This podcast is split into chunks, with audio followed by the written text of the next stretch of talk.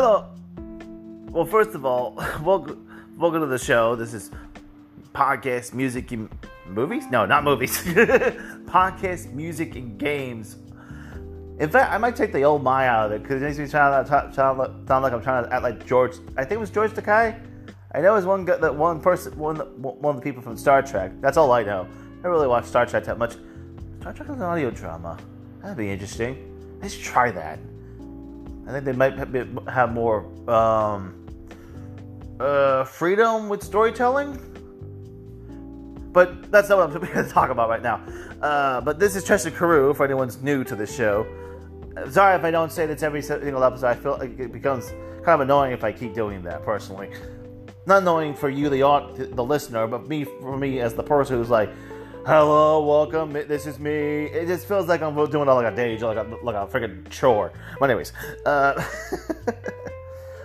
what I want to actually want to talk about. Actually, I was trying to do pre, an episode earlier, and I decided uh, that that wasn't really interesting. But what I want to talk about is actually a great horror game I play called Carrion. But that's not the main thing I want to talk about. But I will say this about the game: I love the fact that you get to play the monster.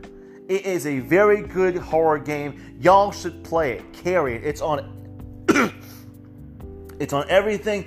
You should you should give it a try. It it basically feels like you're you're you're playing the monster from the thing. At least that's what it feels like. It feels like it has a lot of influences from the thing.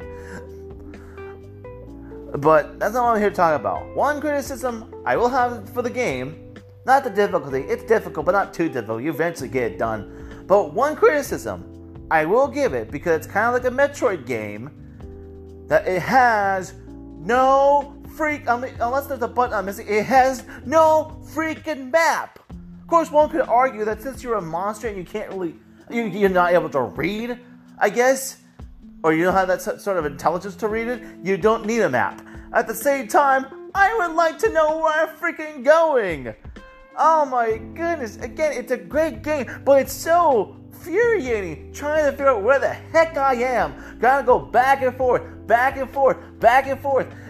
In fact, of course, one could argue, well, that's isn't that the criticism of all the criticism for the Metroid series? Well, I would say for the first one, but first one, but one could argue that back in the day for the first one, they didn't have the ability to make a map. You know, technology was new back. Technology for, for games were new back then.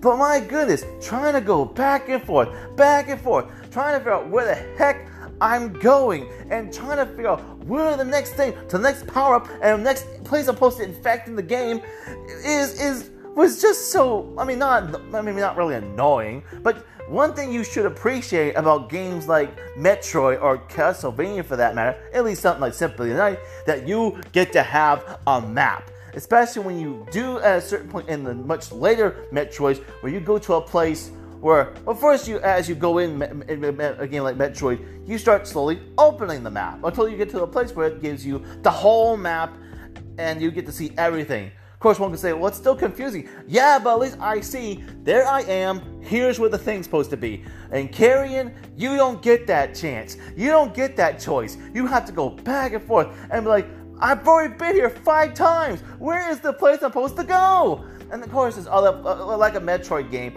You can't go to certain place like, oh, I can't go there, and then you back, go back and back. But I think I've been here. I've been going in circles. but but again, it's something like Metroid. Even if it's still confusing, at least you know where you're going. I feel like I'm talking like um that one comedian. There's a horse loose in a hospital. There's a Metroid loose in a hospital. but yeah, I mean, it, it just feels like one of those things you just don't appreciate until you're in a scenario where you're like, gee, I wish I had that thing. it would make this thing so much easier. I mean, again, Metroid still is hard to get through. and that's not even including the bosses. Oh my. Speaking of which, playing the rich the, the, the recent Metroid, Metroid Dread, oh my god, that game was so good. But oh my goodness, those bosses were hard. Not gonna say anything about it. In fact, I didn't know how I didn't see most of the trailers for it. I was surprised by what I saw. But But that, that's besides the point. Again, at least you have a map. You know where you're going, go from here to there, from point A to point B. When Carrion, you just gotta keep guessing and guessing. Ah. Of course, there's also the bosses, but they're not. Uh, no, actually, it doesn't feel, necessarily feel like bosses. They feel like all like mini bosses or from point to point. But again, but again, Carrion is good. It is really good and very exciting, scary, it, uh, and a nice take on the on the on a, on on the the on the. In fact, you are the boss. I am the boss. But anyways, you are the you are the basically the boss, and they gotta fight you. But yeah, I just wanted to talk about that. At least again, just appreciate those. Appreciate those maps.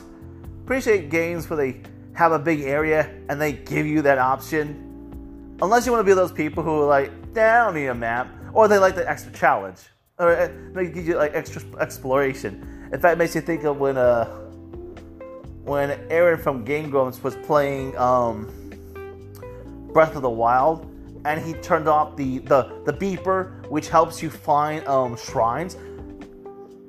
I mean, even with, with even that in mind, it's sometimes still hard to find them because you know that might be lower or above you, and you can't necessarily see that unless you do a certain thing. But he likes to turn he likes to turn it off and gives him an extra challenge, which is nice. That's that's that's his decision but at least you still had a map. That's what I just want to talk about. That might be a little quickie with this one thank you